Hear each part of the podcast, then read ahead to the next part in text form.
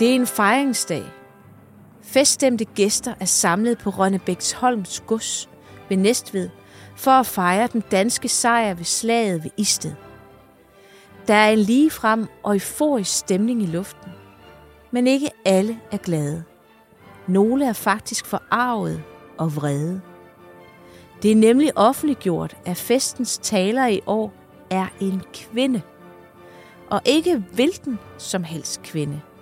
Hun er ung, kun 21 år, og så har hun tidligere ytret sig om forholdet mellem mænd og kvinder. Hun har længe forberedt sig på den her tale. Endelig er hun på vej imod det åndelige ligeværd med mænd, som hun har søgt, siden hun var lille pige. Men inden hun overhovedet når at stille sig op på talerstolen, går en grov herre op og løfter hende over skulderen og bærer hende væk fra festen, som var hun en halmballe eller en sæk kartofler.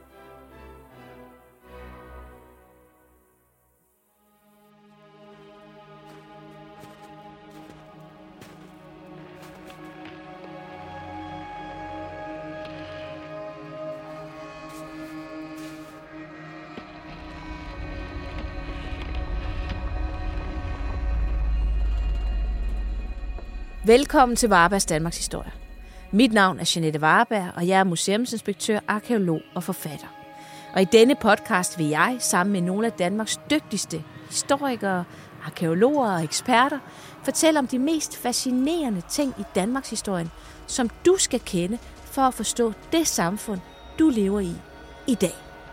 Og denne sæson handler om kønsroller, om ligestilling og om identitet.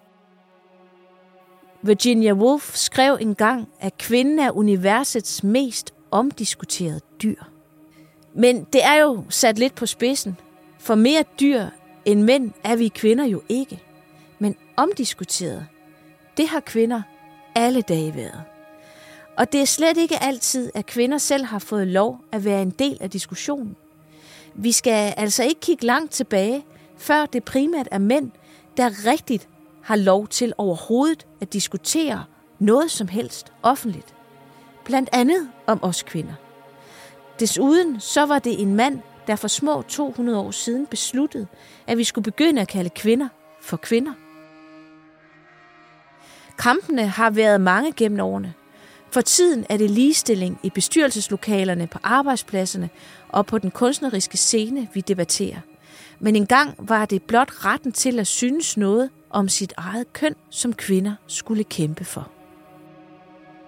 I dag skal vi møde forfatterinden af det første danske feministiske manifest, som kom under massiv pres i kølvandet af sin udgivelse.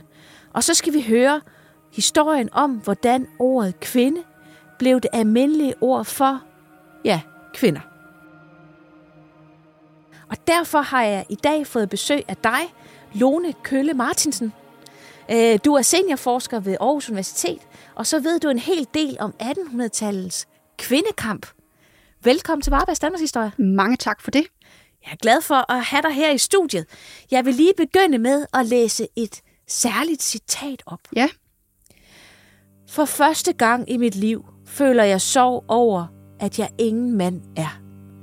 Er det med rette, at de halve mennesker er udelukket for al åndelig beskæftigelse? Eller har virkelig vor Herre skabt os af et ringere stof end mændene? Sådan skriver hovedpersonen Clara Rafael til sin veninde i bogen af samme navn. I 1850 udkommer den kun 20-årige Mathilde Fibigers debutroman Clara Rafael, og udgivelsen fører til den såkaldte Clara Rafael fejde. Hvem er Mathilde Fibiger? Jamen, Mathilde Fibiger, hun er faktisk, kan man godt sige, Danmarks første feminist.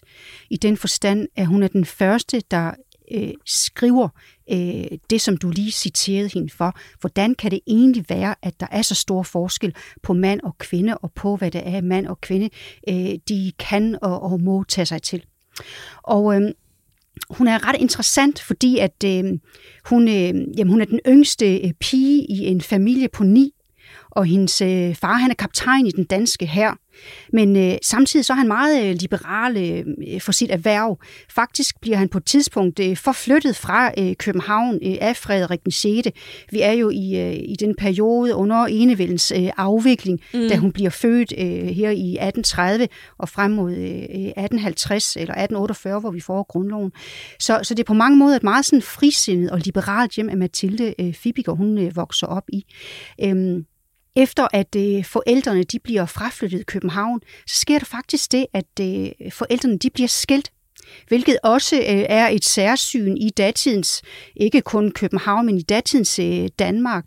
Øhm, så der er ligesom tidligt nogle tegn på, at hun er rundet af en familie, der er mere øh, liberale eller sådan reformvenlige end folk, de, de er flest øh, Mathilde Fibiger og også sin søster øh, Ilia Fibiger, som faktisk også er en kendt øh, kvindesagsforkæmper øh, for tiden, øh, de bliver uddannet godt. Øh, det var jo ikke alle døtre og piger på det tidspunkt, der fik en uddannelse, men det gør de. Øh, men samtidig så står de jo over for det store problem, hvad skal de tage sig til, altså hvad, hvad, hvad skal de leve af, og så videre. Øh, så Mathilde Fibiger, hun bliver sendt til, til Lolland som guvernante, øh, hvor hun skal være øh, lærerinde for en, øh, en præsts øh, børn. Og det er simpelthen dernede, at øh, hun begynder at skrive den her øh, brevroman. Ja, fordi det er jo ret øh, exceptionelt, at en 20-årig kvinde sætter sig ned og faktisk får skrevet en, en debutroman.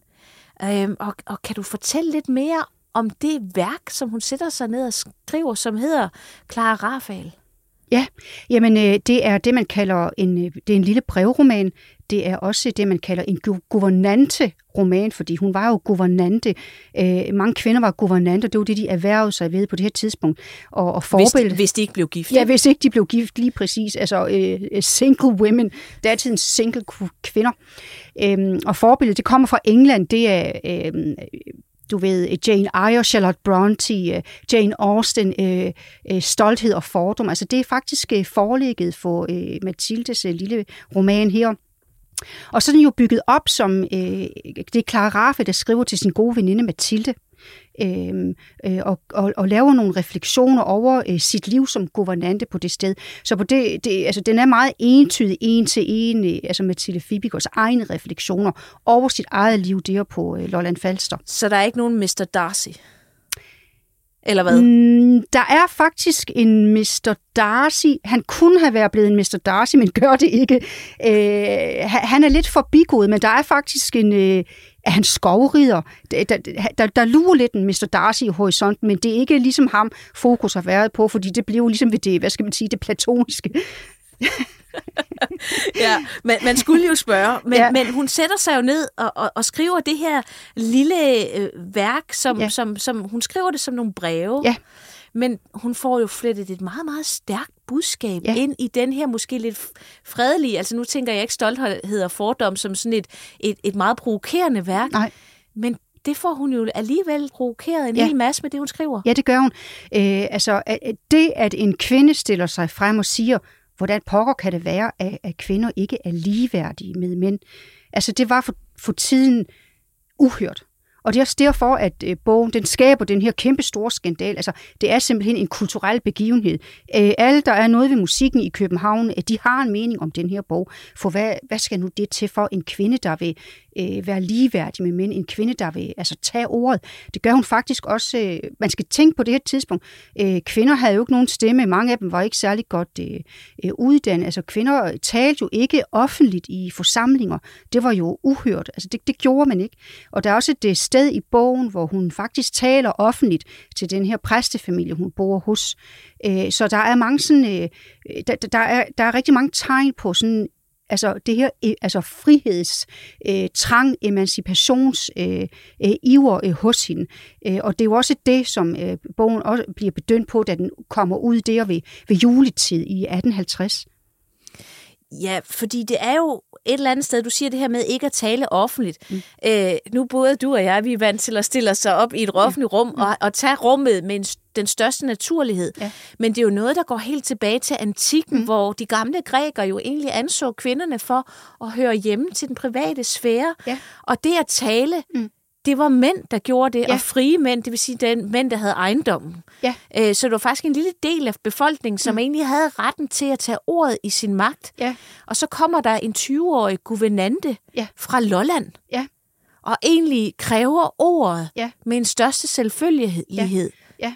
Jamen, det var fuldstændig uhørt. Man skal også tænke på, altså en klassisk reference, det er jo Paulus, du ved, apostlen, der siger, at altså, kvinder skal tige forsamlinger. Ja, men var det nu Paulus, der skrev det? For han skriver jo også, at hvis man vil tale i en kirke, så skal man dække sit hoved. Ja. Og det, på den måde, der har, mod, modsiger han jo sig selv. Ja, ikke? ja, du har ret i det er omdiskuteret med Paulus, men han er stadigvæk sådan en reference, du ved, som øh, mange mænd jo har brugt igennem tiden til at sige, se selv, hvad Paulus siger, øh, kvinder må ikke tale offentligt forsamlinger. Men, men, men det er det, hun ligesom øh, lægger an til. Øh, og da så bogen udkommer, jamen der kommer der netop den her kæmpe store skandale.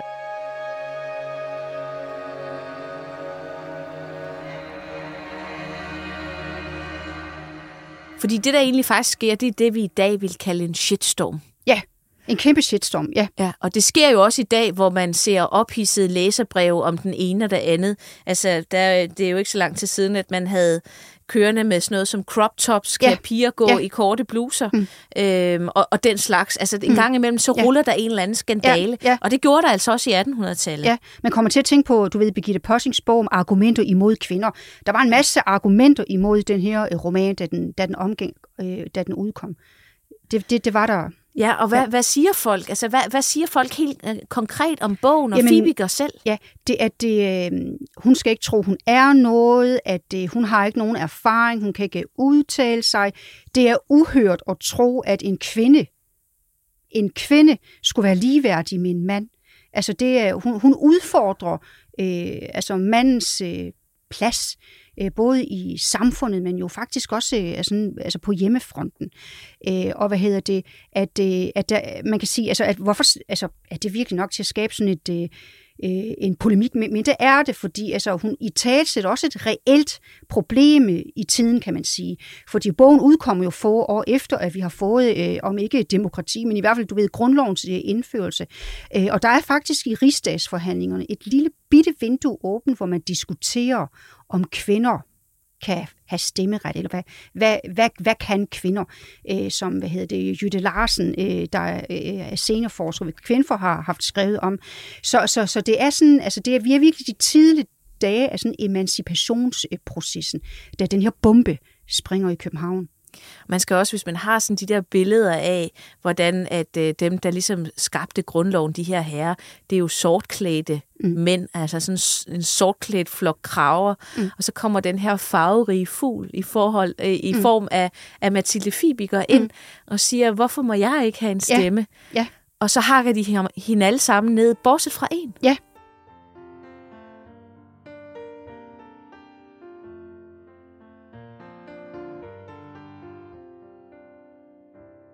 Der er faktisk kun én person i den litterære offentlighed, der bakker hendes sag op. Og det er, det er Grundtvig. Og øhm, han, øh, han skriver et forsvar for hende, øh, og sammenligner hende faktisk med en skjoldmø, og siger, jeg synes sgu det er i orden det her, Mathilde Fibiger, du er en skjoldmø, og nu er bagen tændt. Øh, nu skal kampen stå, øh, skriver han til hende i hans øh, tidsskrift, der hedder Danskånden, som han, han skrev egentlig meget nationalistisk i de år, fordi vi er i treårskrigens tid. Men, men han skriver et... Du skal for... treårskrigen, nu skal Ja. du lige have arkeologen ja. med her. Ja. Jeg, jeg er mest til bronzealder Ja. og vikingetid og Ja. den slags. Ja, men øhm, det er faktisk også et meget vigtigt aspekt af bogen, fordi at øh, mellem 1848 ja. og, og 1851, der udspandt der sig den her øh, krig med de øh, øh, slesvig-holstenske hertugdømmer. I dag siger vi krigen med Tyskland, men det var jo faktisk en del af, på det tidspunkt, hele staten Danmark. Altså det var faktisk en borgerkrig, der udspandt sig. Og, øh, og den her øh, krig, den opflammede jo øh, hele befolkningen fra bønder til børn i, altså på en u, hidtil uhørt øh, måde. Og det er faktisk den her øh, øh nationale iver, som ansporer Fibiger til også at skrive øh, den her øh, lille brevroman. Hvad, hvad er det, man kæmper for? Ja, fordi hvad er det, man kæmper for? Altså, der, altså frem mod øh, slutningen af 40'erne, der har jo været den her, du ved, nationalromantiske retorik. Det er ikke kun Grundtvig, det er, Berner, det er B.S. Ingemann, og det er Carsten øh, Haug, Adam Øenstier, som synger om, der er et yndigt land, mand og kvinde. Altså, mand og kvinde er jo en del af nationen, en del af folket. Øh, og, så, og, det, og det er det, Mathilde Fibiger, hun vil være på det her tidspunkt i slutningen af 40'erne. Men nu kan hun se til, at det, det er mændene, der drager i krig, der kan øh, bryde en lanse. Det er dem, der får stemmeret. Så, så det er med til at, altså den nationale sag, øh, den her krig, krig er med til at anspore hendes, øh, altså øh, emancipationsiver simpelthen. Og, og emancipationsiver, hvad mener du med det? Et rigtig godt spørgsmål, Jeanette, fordi nu skal vi vogte os, fordi hvad var det? Hvad er det? Hvad er det, hun vil med Tilly Fibiger? Øh, og det skriver hun meget tydeligt i sin øh, roman. Hun skriver, hvad mener jeg egentlig med emancipation, med, dag, med kvindernes emancipation. Og det er ikke, jeg vil ikke være noget på et kontor, ligesom herrene, eller have de samme rettigheder, det skriver hun faktisk, som herrene. Jeg ønsker åndeligt ligeværd, at kvinder bliver anerkendt for de tanker og de evner, de har øh, på, på samme måde som mænd. Så man kan sige, det er jo et radikalt øh, anderledes måde at tænke du ved, ligestilling på, på end vi gør i dag. Hun, hun kræver ikke ligestilling, hun, hun kræver øh, åndeligt ligeværd. Men det var, se, altså det var for tiden progressivt. Det, det er det, der ligger kim til altså den senere ligestillingskamp. Ja, så hun var en af de første. Ja. Men så, så rammer hun ind i den her voldsomme, voldsomme modstand, ja. som jo må, altså, må være kommet bag på hende. Ja, jamen øh, det, det gør det også. Altså man kan slet det, hun har egentlig ikke ytret sig om, hvad det gør, men altså hun er jo en ganske ung pige i begyndelsen af 20'erne, og, og så, ja, så rammer hun den her shitstorm, som du siger, øh, og hendes familie, altså de... Øh, er jo altså brugerne meget imod det. Og ja, for hvad gør Mathilde, når, da, da det her øh, bliver aller værst? Ja. Så kan hun vel ikke blive boende nede ved, hvor hun er guvernante, eller ja, hvad? Nej, hun får simpelthen husly hos øh, Grundtvig og hans anden kone, Marie Toft, de tager hende faktisk under vingerne, det er på Rønnebæks Holm, som jo var, øh, som du nævnte indledningsvis, ja. der hvor man vil afholde den her jubilæum, det her jubilæum for, for slaget ved Isted, øh, der i, i begyndelsen af, af 50, Som foregår nede i Sønderjylland og Slesvig-Holsten og det område, ikke? Øh, slaget, slaget ved Isted, det var, ja. ved, det var ved Fredericia. Okay. Øh, og, og, og det var her, at ja, du ved, myten, eller danskerne, de vandt slaget, men altså det var en knepen sejr, og var det nu i virkeligheden ikke, fordi at tyskerne, de ikke ligesom gad at tage sig sammen, men altså for danskerne, der fremstår der slaget ved Isse som sådan en kæmpe stor øh, sejr, ånden fra 48 og hallo, hallo, altså folk er i sådan en krigsrus. Øhm, så det skal selvfølgelig fejres etårsdagen, eller årsdagen, det at få slaget ved Isted. Og det vil man også fejre nede på Rønnebæksholm, og, og det altså, hvor Marie Toft og Grundtvig bor på det tidspunkt. Og det er så her, at Mathilde Fibiger, hun skal tale som den første kvinde nogensinde på en dansk talerstol. Og så bliver hun genstand for endnu en skandale. Ja, en kæmpe stor skandal. Altså rygtet, det løber jo, man kan læse i Dannevirke. Em, øh, kvindeemancipationsforkæmper Grundtvig har givet Mathilde Fibiger, hun skal tale til det her, øh, den her, det her jubilæumsfest. Og, og der er rigtig mange mennesker, der er stemmet sammen øh, dernede.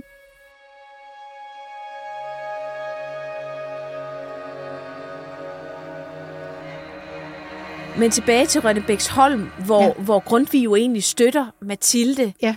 øhm, og vil have hende op på talerstolen og ligesom sætte trumf mm. på det, og egentlig få, få hende til at gøre det, som hun ønsker i sin, ja. sit manifest. Mm. Øh, men hvordan reagerer folk på, at han vil det? Jamen altså, øh, det er både, det, det er ikke kun Grundtvig, det, det er Grundtvig og hans kone, Marie Toft, de lever i et meget ligeværdigt forhold faktisk. Øh. Okay. Allerede før, at hun betræder talerstolen, og der er rygter om det, der skriver øh, Mathilde Fibigos både bror øh, og også søster og indtrængende til Marie Toft og Grundtvig og siger, ej, ved I hvad, gider I godt at få hende til at stoppe med det forhavne der, fordi det, det vil bringe øh, skam og vand over vores familie, det kan vi simpelthen ikke have. Og, og der skriver Marie Toft et brev tilbage øh, til familien der, at øh, nej, øh, både Grundtvig og jeg, vi er enige om, at øh, hvis hun har lyst til at betræde talerstolen, så er det hendes ret. Det er på ingen måde noget, at vi vil forhindre øh, hende i. Det var faktisk lidt vildt egentlig, at familien, som du egentlig beskrev indledningsvis, som, som forholdsvis frisindet, ja at de føler en æreskrænkelse ved, at deres yngste mm. søster Ja, ja. skal tale offentligt. Ja. Det er jo fuldstændig uhørt i, i dagens Danmark, Ja. at, at sådan noget kunne forekomme. Ja, men det er det. det. Det skal lige siges, altså, jeg tror, broren er på mange måder mere konservativ end faren. Han er faktisk død på det tidspunkt. Øh, det er begge Mathilde Fibigos øh, forældre. Okay. Øhm, øh, faren han dør, det, eller han er lige ved at dø. Det er i hvert fald i 1851, han dør, mens moren er død i 1844.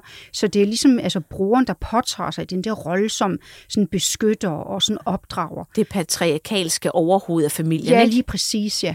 ja. og det smitter af på, på ham, at hun vil træde op på den her talerstol. Ja. Det er jo et voldsomt pres, den Ja. unge kvinde er under her. Ja.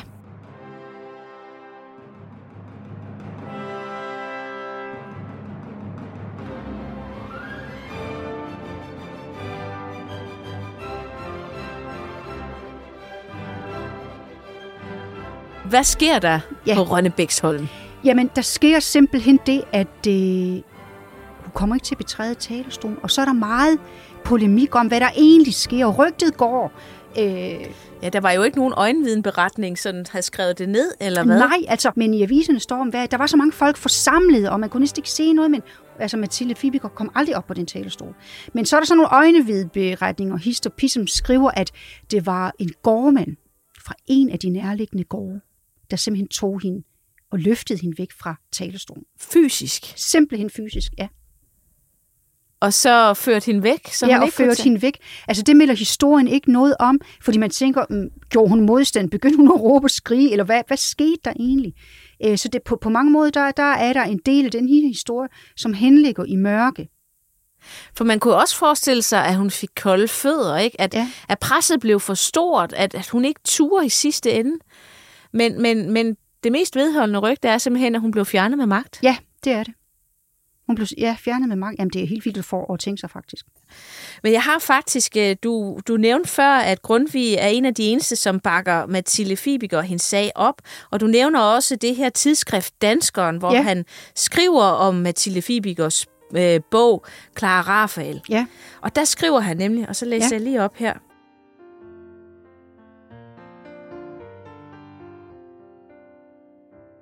Bogen er skrevet af en lille dansk pige, som følte skjoldmøkald til at våge en dyst for åndelig og hjertelig sandhed.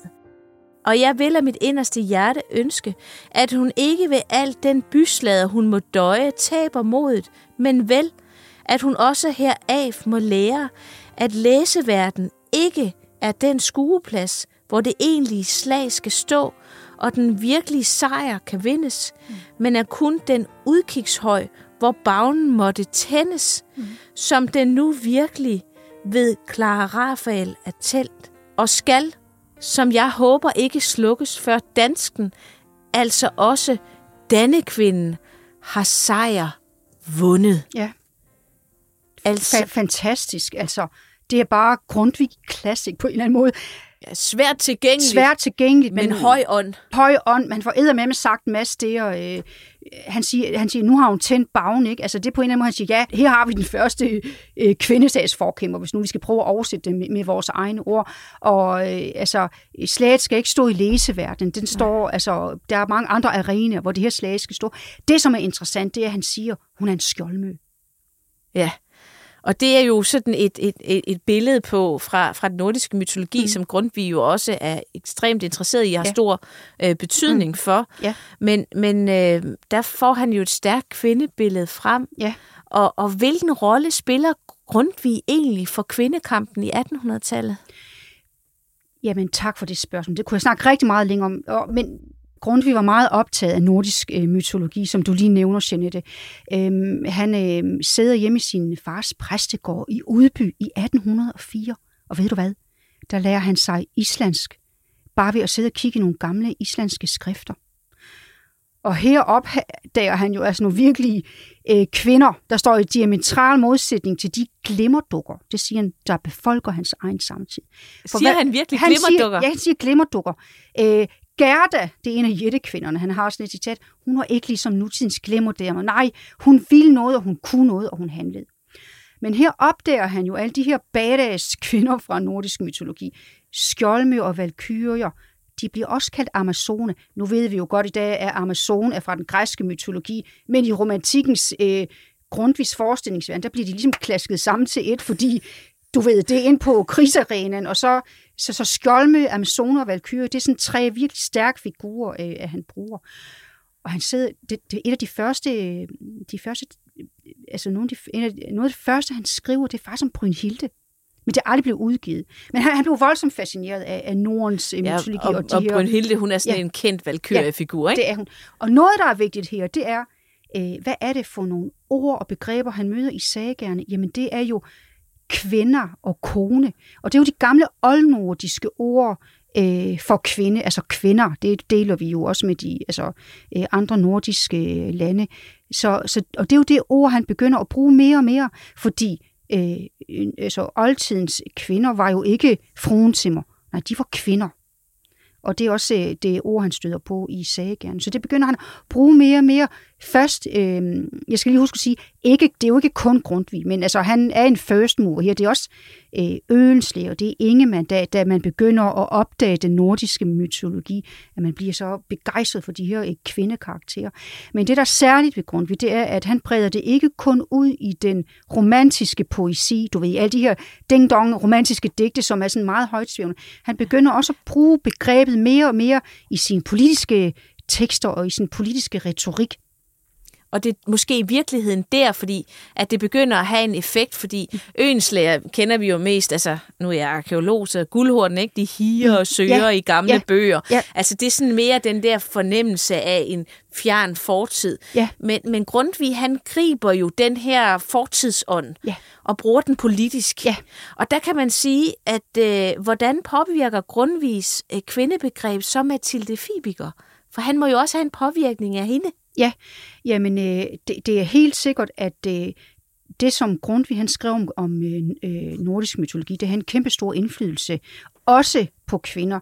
Øh, og, og, og hvad hedder det, øh, jeg kommer, nu bliver jeg nødt til at nævne Frederika Bremer, som er for Sverige, hvad Mathilde Fibiger, hun er for Danmark. Hun skriver nemlig øh, Sveriges første, hvad man mener er Sveriges første sådan, feministiske manifest, en roman, der hedder Hertha, og den udkommer i 1856. Men øh, Frederikke Bremer, hun er i København, også der i starten af 50'erne, hvor den her Clara Raphael fejde, den udspiller sig.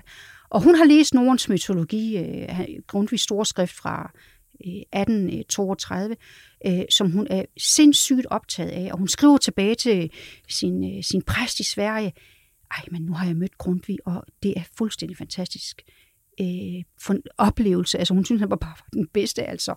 Øh, så, så, så der er også noget... Øh, øh, der er noget nordisk mytologi, og lidt Grundtvig, vil jeg våge at påstå, også i Sveriges første feministiske øh, manifest.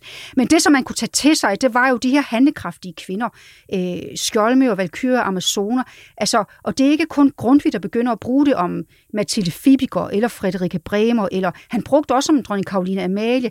Alle de kvinder i sin egen samtid, som man synes, der kunne noget, og der ville noget, der handlede, den begyndte han at ligne i øh, mytologien til sådan kvindeskikkelser. Øh, Karoline Mathilde, hun var del med en sej frika, og så var der nogen, der var en skjoldmø. Hans egen kone, Marie Toft, øh, kalder han også en skjoldmø. Og, øh, og, og de øh, andre, de er nogle glimmerdamer. Ja, de er nogle glimmerdamer. Og, og noget, som er interessant, det er, at øh, kvindesagens første, eller generationen af de første kvindesagsforkæmper, de tager de karakteristikker til sig. For eksempel så øh, skriver Pauline Worm i sine erindringer, jeg føler mig som en, valkyrie, og altså det, det, det bliver sådan, altså selvreferent, altså de refererer til det, øh, eller de kan, altså bruger det som sådan nogle positive og fremtidsrettede begreber. Øh, og det er lidt sjovt, fordi da Pauline, Pauline Worm, hun dør, øh, og hun var jo sådan fierce, eller sådan fyre og flamme, rabal, det var grundvigianer, altså hun, hun, hun tog virkelig ved, der blev hun kaldt den jyske skjoldmør. Øh, der er en, der skriver, at nu er der en klang, som er spyd og brynjer omkring øh, Pauline Worms navn. Altså, ja. Så han havde en kæmpe indflydelse. Ja.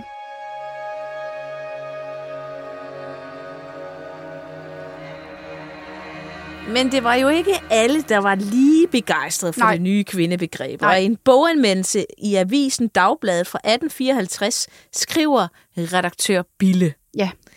Det er ikke uden interesse at lægge mærke til, at der blandt de bidragydende forholdsvis er særdeles mange damer. En benævnelse, vi foretrækker for den grundviske kvinder. Ja.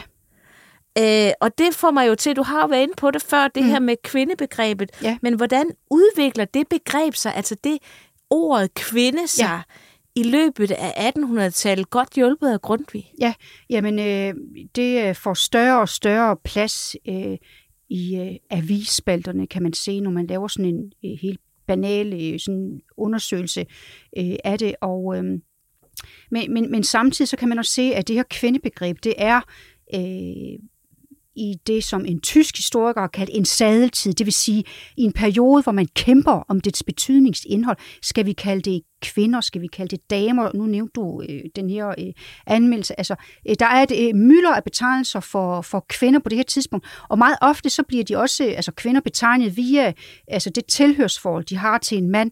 Er de en hustru, en søster, en datter øh, osv.? Der er faktisk et sjovt eksempel, også fra Mathilde Fibiger, hvor at der kommer en dyrlig øh, til byen der på Lolland, hvor, øh, øh, hvad hedder det, Mathilde Fibiger, øh, eller Clara Rafael, det er sådan lidt det samme, altså du ved, hvor Clara Rafael, hun øh, er, hvad hedder det nu, guvernante, fordi skal man kalde dyrlins øh, kone, er hun madame eller frue? Altså, der, det, altså, det er ikke ligegyldigt, for fru er det bedste, men de ender med at kalde hende madame. Så det er også noget med, altså, hvilket hierarki man har, altså i forhold til hvilken benævnelse, altså, ja. der bliver brugt om og, en. Og der er det der underlige ord, som, som der jo blev brugt som et skældsord af mine bedsteforældre, der hedder fruentimmer. Ja. Jamen, øh, fruentimmer, det var øh, det ord, man brugte om øh, altså respektable damer øh, på det her tidspunkt. Hvis nu jeg sagde Virkelig? til dig, ja, hvis nu jeg sagde til dig, at øh, du er et tavligt fruentimmer, Jeanette, så tror jeg, at du vil blive meget vred på mig og fornærmet. Men i en 1800-tals kontekst, så vil, jeg, vil det være en gave. Øh, så vil jeg mene, altså, øh, altså det her med at være et tavligt fruentimmer, det vil betyde, at øh, man var en, der var nøjsom og kunne få husholdningspengene til at slå til. Hvorimod jo i det dag... Det er jeg faktisk også. et tavligt fruentimmer. Hvorimod i dag, at det, hvad hedder det, fruentimmer og, og det her med at være tavlig har fået en helt anden betydning. Så derfor er det nemlig meget vigtigt at være opmærksom på ord. Men i virkeligheden, så handler det jo også om, at, øh, at, at mand var lige med menneske, ja. var lige med ånd, ja. var lige med intelligens, ja. og, og det at kunne tale offentligt, alt det her med at, at være et ja. udreagerende menneske, ja. hvor så, så det, vi kalder kvinder, ja. øh, eller hustruer og mødre, ja. det var ligesom, det var ikke så vigtigt. Nej, og det er sjovt, du siger det her med, at det, altså, øh, med manden, fordi der er faktisk en præst på et tidspunkt under den her fejde, som øh, øh skriver noget i stil Det er fuldstændig vanvittigt, men at det... Øh, kvinder skal være glade for, at de bliver anerkendt som en del af homo, altså som en del af menneskerasen. Altså det, det, det er på det plan, at vi, at vi også er omkring 1850. Så derfor kan du nok se, altså der er det radikalt at sige, at kvinder er ligeværdige med mænd, når der er nogen, der stiller spørgsmålstegn ved, om kvinder øh, overhovedet er en del af menneskerasen og ikke dyrerasen. Jeg er stum. Ja. Nå, hvor kom vi fra? Ja, altså, så, men, men nu begynder vi rent faktisk at være del af, af, af menneskearten, ja. også, også ja. kvinder. Mm. Og hvornår begynder vi så at, at, at bruge ordet kvinde? For det er egentlig i virkeligheden der, vi er på vej hen, ja. at, at man får en fælles betegnelse for fruentimmer, mødre og søstre. Ja, jamen det gør vi efter 1870. Det er meget tydeligt, at der sker et skifte i 1870. Øh, nu er der flere kvinder. Hvordan kan du se det? Jamen, øh, altså alle danske aviser er jo i dag digitaliseret. Ah. Så man kan hoppe ind på det kongelige bibliotek, og så kan man lave en søgning i det program, der hedder Smurf, og kaste kvinde ind og fruentimmer, og der kan man se det fuldstændig sort på hvidt. Og det er jo noget, der er så skønt, når man beskæftiger sig med kønshistorie. Man kan sige, prøv at høre, this is a fact. Det her det er simpelthen et faktum. Så efter, det er først efter 1870, øh, at kvinder ligesom bliver etableret som det gængse ord for kvinder. Og det er jo derfor, det er så interessant at spørge, jamen, hvem var så ophavsmand til øh, kvinde. Fordi noget, som er vigtigt her, det er jo det her med, sem- du ved, semantikken forandrer sig jo meget langsommere end historiske begivenheder. Og det vi, vil sige, det sprog, vi taler, ja, det er det og de sprog, ord, vi ja, bruger. Ja, lige præcis. For eksempel noget, som vi, de snakker rigtig meget om, det er, må vi bruge et ord som, hvad kan vi komme i tanke om, Eskimo, eller tidligere tid har vi, altså, du ved, alle de her ord, vi diskuterer, hvad må vi... Ja, for eksempel om man skal sige formand, for kvinde ja. eller for person. Ja, og, og indtil man ligesom bliver enige om, hvad det er, der er ligesom sådan en sadeltid. Altså, og det er det, jeg mener med, at semantikken forandrer sig langsomt. Jeg, jeg har et godt eksempel, det er, altså, man, man vågner jo ikke lige pludselig en morgen i 1870 og kigger på sin kone eller hustru og siger, godmorgen, kvinde. Hvis man brugte ordet fruentimmer dagen før, Nej. Øh, så det er sådan en langsom bevægelse, indtil at kvinde slår igennem. Men er det egentlig er det Grundtvig, der har givet os øh, ordet kvinde? Øh, ja, det er det, er, blandt andet. Det er romantikerne, men altså Grundtvig var en øh, first mover øh, på det. Øh, Det er for- fuldstændig Ja. vildt at tænke på. Jamen, det er faktisk vildt at tænke på. Og, og hvad hedder det? Men, men også de, altså, Grundtvig, og, eller undskyld, Øensli og Ingemann, men altså, altså Grundtvig, han har bare en status på det her, fordi han bredte sig i så mange genrer og skrev så meget. Og havde en politisk gennemslagskraft. Også det, ja. Og ham, han står lysende klart for os alle sammen. Enten har vi været omkring en Grundtvigs kirke, eller vi kender en mm. siddet i kirken og sunget en salme, mm. hvor der står Grundtvig under. Ja. Men vi har glemt Mathilde Fibiger. Hvad skete der med hende? Åh, jamen, øh, jamen, hvad skete der med hende? Altså, hun, øh, efter at hun forlader Rønnebæksholm, og hendes forældre, de er døde, så øh, hudler hun sig faktisk igennem tilværelsen nogle år, som, både som guvernante, altså som lærerinde for andres børn. Hun er porcelænsmaler på et tidspunkt. Hun er også sygeske på et tidspunkt, der oversætter hun nogle tekster osv. osv. Noget, som er vigtigt, og som også øh, er ukendt, og nu fremdrager vi endnu en kendt kvinde fra analerne, men det er, at øh, i 1856, der øh, tildeler øh, Karoline Mathilde, Christian den 8. dronning, hende en, øh, en årlig pension på 80 rigsdaler. Øh, og for den, der kan hun faktisk øh, klare sig igennem tilværelsen. Og får også i, øh, i 1863 en uddannelse som øh, Danmarks første kvindelige telegrafist. Faktisk bliver hun den første øh, kvindelige tjenestemand øh, altså i Danmarks historie. Gør hun det? Ja, det gør hun. Øh, men, men, øh, men, altså hun, ja, men på trods af det, så hudler hun sig stadigvæk igennem tilværelsen. Hun, du ved, hun bor på lejede værelser i København og så videre. Hun er også ansat forskellige steder som telegrafist. Fire år i Helsingør. Hun er på et tidspunkt i Lolland. Øh, og så ender hun i Aarhus, øh, hvor hun faktisk dør som allerede som 42-årig i, øh, i 1872. Men noget, som jeg synes er vigtigt, og som kan binde en smuk tråd på historien om hende, det er, hun når faktisk at melde sig ind i dansk kvindesamfund, inden hun dør. Øh, som den altså, forgangskvinde, hun jo var. Det har hun jo været, men man får mm. også lidt indtryk af, når du sådan ruller hendes Mm. mm. lidt forhudlede tilværelse Ja. ja. igennem, hvor hun prøver at slå igennem, men man får måske lidt en fornemmelse af, at øh, den her shitstorm, som hun kom ud med, hun blev Ja. ja. borget ned fra den her talerstol, mm. måske, Ja. at det knækkede hende lidt. Jamen det, det har helt sikkert haft sine omkostninger for hende. Øh, alene det at stille sig frem på den måde blev kaldt en amazone, det skræmte jo mændene væk. Fordi altså, amazonerne og skold, det var jo furie, dem skulle man dele ikke i nærheden af som mand. Så altså, på den måde, der fik hun sådan meget altså, ensom position. Og hun, hun fandt jo, hun fik jo aldrig sin Mr. Darcy. Nej, det gjorde hun ikke. Hun, øh, der er nogen, der mener, at hun er en martyr. Det er faktisk det, som altså i 1915, hvor kvinderne faktisk får øh, valgret, øh, der nedlægger man Dansk Kvindesamfund en krans øh, på hendes grav i Aarhus. Og der Fint. siger Gyride Lemke, som jo er forkvinde for Dansk Kvindesamfund på det tidspunkt, at hun var i sandhed en martyr for den danske kvindesag.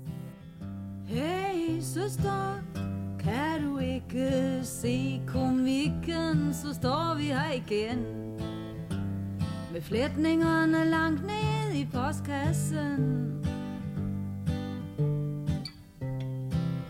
Hey søster, det er ligesom bukseelastikken har fået et knæk. Men, Altså, det er jo en, en meget, meget smuk historie, du fortæller her.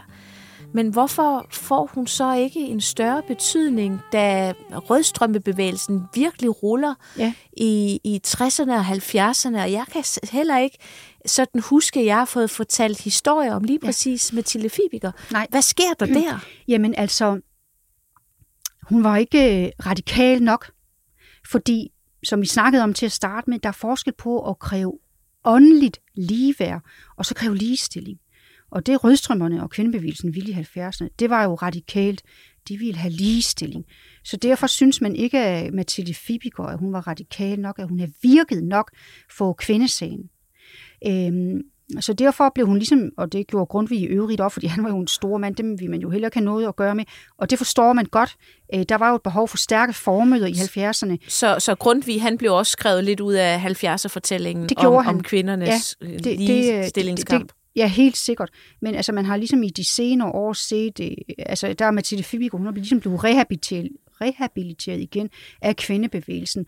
Og det samme kan man faktisk sige om øh, øh, Grundtvig. Altså der er flere, der hvad hedder det, ligesom tager ham op til revision igen. Øh. Og blandt andet øh, en, som har skrevet meget om det her, det er Lisa Busk Jensen. Øh, hun skriver faktisk i sin store øh, doktordisputat fra, jeg mener 2009, den hedder Romantikkens forfatterinder, at, øh, at øh, man skulle have tolket Mathilde Fibiger på hendes egen præmisser dengang i 70'erne, at man måske lige var øh, øh, altså lige anachronistiske nok, som jo tit er det, vi kommer til, du ved, Jeanette, at blive vores egen samtid, det her med at tolke fortidens på dens egen præmisser, men det er jo bare rigtig svært. Men man kan jo så sige, i nutiden, nu, Der er Mathilde Fibiger jo en øh, ekstremt spændende mm. øh, øh, figur, ja. fordi der, ske, der er et eller andet omkring at være den første. Ja. Og tage konsekvensen mm. af at være den første. Ja. Og, og, og jeg synes jo egentlig på mange måder, hvis man skal tage rødstrømmebevægelsen op, at den var meget sort-hvid. Ja. Hvor Mathilde er jo lidt mere øh, fintfølende i sin måde at sige, at hun egentlig er ånden. Ja. Hun vil bare gerne anerkendes som et tænkende menneske, ja. der ikke er mand, ja. men er kvinde. Ja, lige præcis. Altså, det er rigtig godt sagt, og, og det samme er øh, Grundtvigs ord om, nu er bagen tændt. Altså hun tændte de første gløder til kvindescenen. Ja. Fordi altså alle de, der er kommet efter hende, altså der har man refereret tilbage til hende, altså på den ene eller på den, på den anden måde. Det er jo mm. virkelig et, et smukt billede på det her. Mm.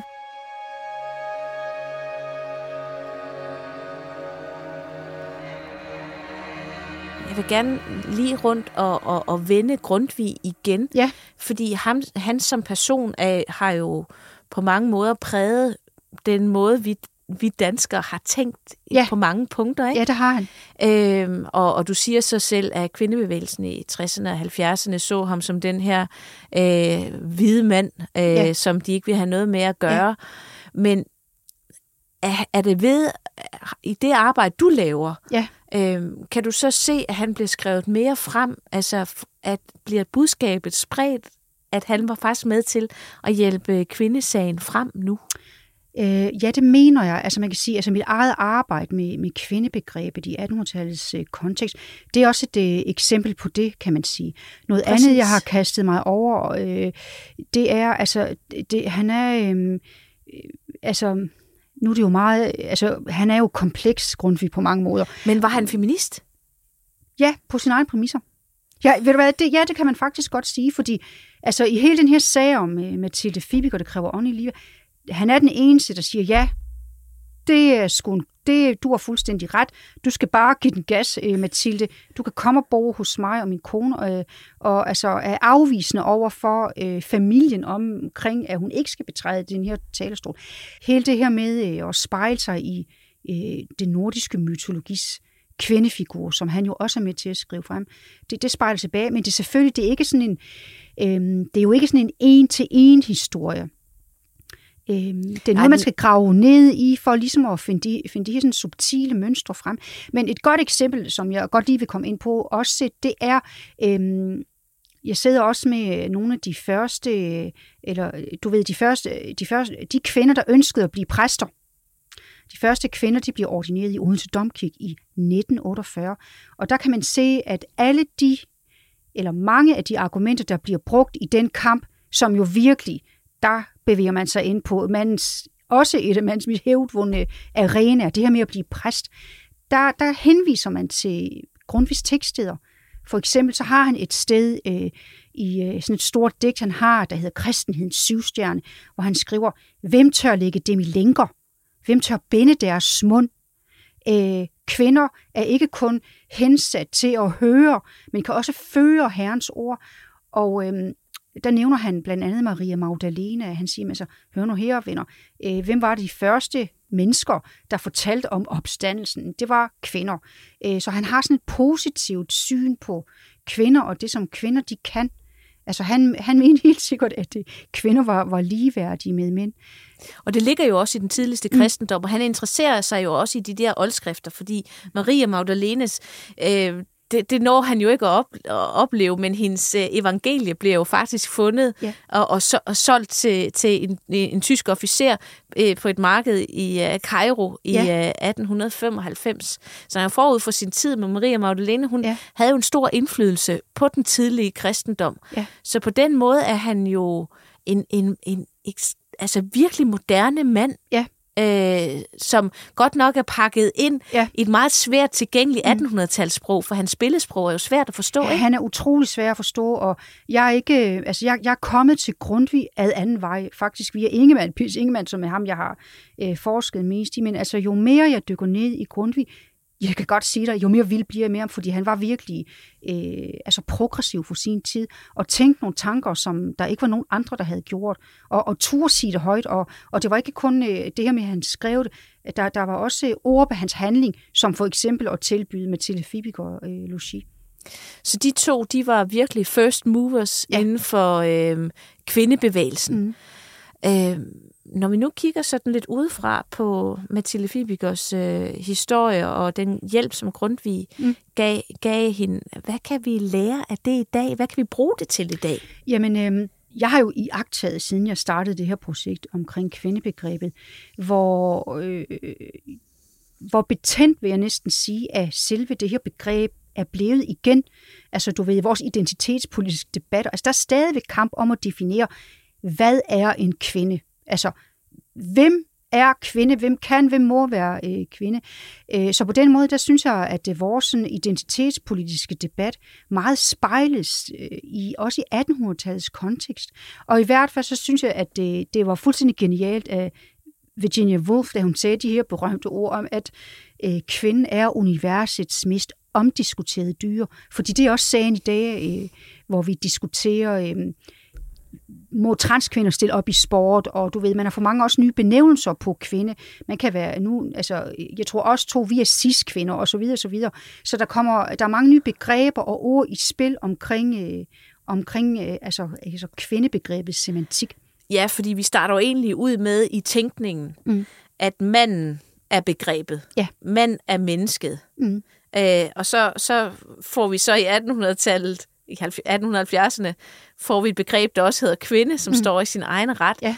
Men i dag, der har vi jo mange begreber. Ja, det har vi. Og, og, og, og, og, og, og, og begrebet menneskeheden, eller det at være menneske, er jo i stort opbrud. Ja. Og også væk fra den her meget kristne forståelse Ja. af, at det er manden, der Mm. er hovedet, og kvinden, der er kroppen, Ja. og alt andet er forbudt. Ikke? Mm. Jo. Hvor nu, der inviterer vi åbent og siger, "Men så lad os snakke om identiteterne. Ja. Ja. Men det er jo ikke uden sværslag. Nej, det er i den grad, øh, altså, og, og, øh, det, det er jo sådan, altså, det er stadigvæk kampen om kvinden, kan man sige, ikke? Øh, og øh, altså nu havde Grundtvig, han havde jo, altså i 1800-tallet, der havde man en binær kønsforståelse, som man jo havde fra Jean-Jacques Rousseau, altså, øh, altså, det, du ved, det er først i 1860'erne, at selve begrebet øh, homoseksuel, eller det overhovedet, man får nogle andre begreber for det, at være mand og kvinde. Altså sådan er det jo ikke i dag. Nej, så det, på den måde kan man sige, at, øh, at det hele tiden er i udvikling. Men noget af det, som du også har fortalt mig, det er jo, at øh, i, i takt af, at det her begreb blødes mere og mere op, Ja. og det ikke længere er binært, Mm. så er det her stærke ord, der kommer ind øh, i 1800-tallet, nemlig kvinde, Ja. det stærke køn, Ja, det egentlig bruges mindre og mindre. Ja, det gør det. Øhm, og hvad hedder det? øh, Det kan man se, øh, hvis nu man laver den her søgning på kvinde i, øh, efter nullerne, så kan man se, at det sådan er for nedadgående, fordi at det, det bliver ikke brugt så meget mere.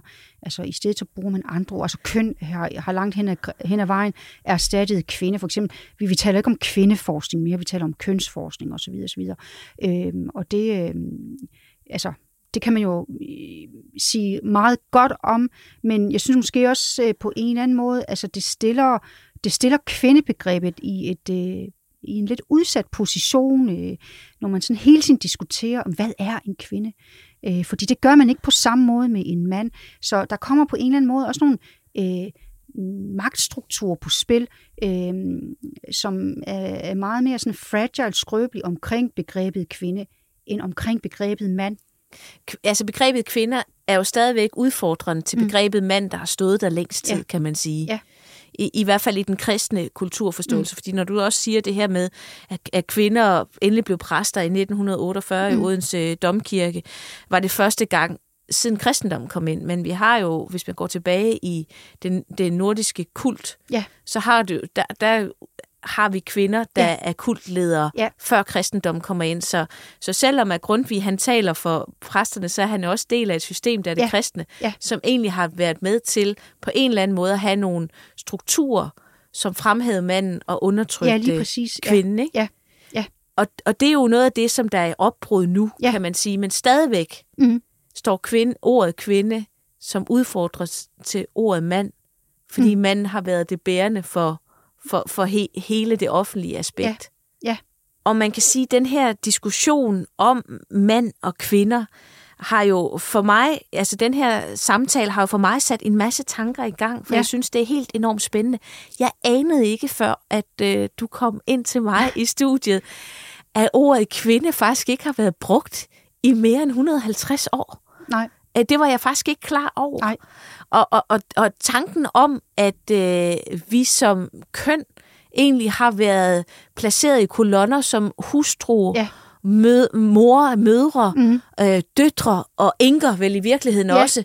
Det har været nogenlunde det, vi har været beskrevet som, Ja. at vi ikke havde vores egen Ja, definitionsbegreb. lige præcis. Altså en god kilde på det, Jeanette, det er faktisk folketællingerne. For det er faktisk først efter 1870, man begynder at bruge kvinde i folketællingerne over for mand, og ikke bare øh, søster, datter og enke osv. Så, så på den måde, der signalerer kvinde også et, et, et, altså, du ved, en, demo, det signalerer en, demokratisering i historien. Øhm, og man kan sige, no, no, den skal vi lige have med, den her. Hvad er det, at dansk, øh, altså dansk kvindesamfund kalder sig jo netop dansk kvindesamfund, og ikke dansk fruentimmersamfund eller dansk damesamfund. Så på den måde kan man sige, at, at det kvindebegreb, som Grundtvig han ligesom øh, lægger ud, eller den forventningshorisont, han kaster ud, den bliver grebet øh, af kvindesagens øh, forkæmper, og så det, altså kvinde bliver brugt som et positivt og fremtidsrettet ord, som det så har været i de her 150 år, du nævner, og nu er det ligesom, nu er det blevet lidt ustabilt igen, ser det ud til. Så vi skal slå et slag for ordet kvinde. Ja. Og så samtidig med, tage med os fra den her øh, lille time i vanvittigt godt selskab, Tak At- i lige måde. at man øh, har at, at man, man skal have Mathilde Fibiger mm. i sine tanker, fordi Ja. ja. hun var grundvis skjoldmø. Ja. Og sammen fik de egentlig slået et slag Mm. for, at kvinder skal tale i det offentlige rum. Ja. Og stakkels Mathilde, hun kom ud i en, i en shitstorm uden lige. Ja. Men ud af det, så fik vi faktisk kvindebegrebet og den bevægelse, der ruller, der gør, at Mm. du kan sidde her i dag som seniorforsker, jeg Ja. kan sidde her som museumsinspektør. Så derfor vil jeg bare sige mange tak til Mathilde Fibiger og til Grundtvig, og jeg vil også sige mange tak til dig, øh, Lone Kølle Martinsen, fordi du ville være med i dag. Det har været en meget stor fornøjelse. Ja, tak i lige måde.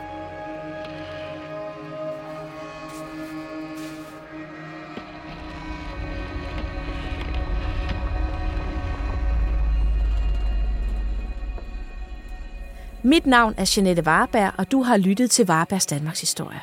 Produceret af Jul og Brunse for Vores Tid og 24-7.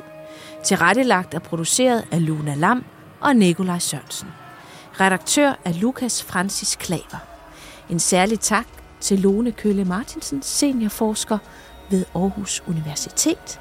Find podcasten på 247.dk, vorestid.dk eller der, hvor du normalt finder dine podcasts.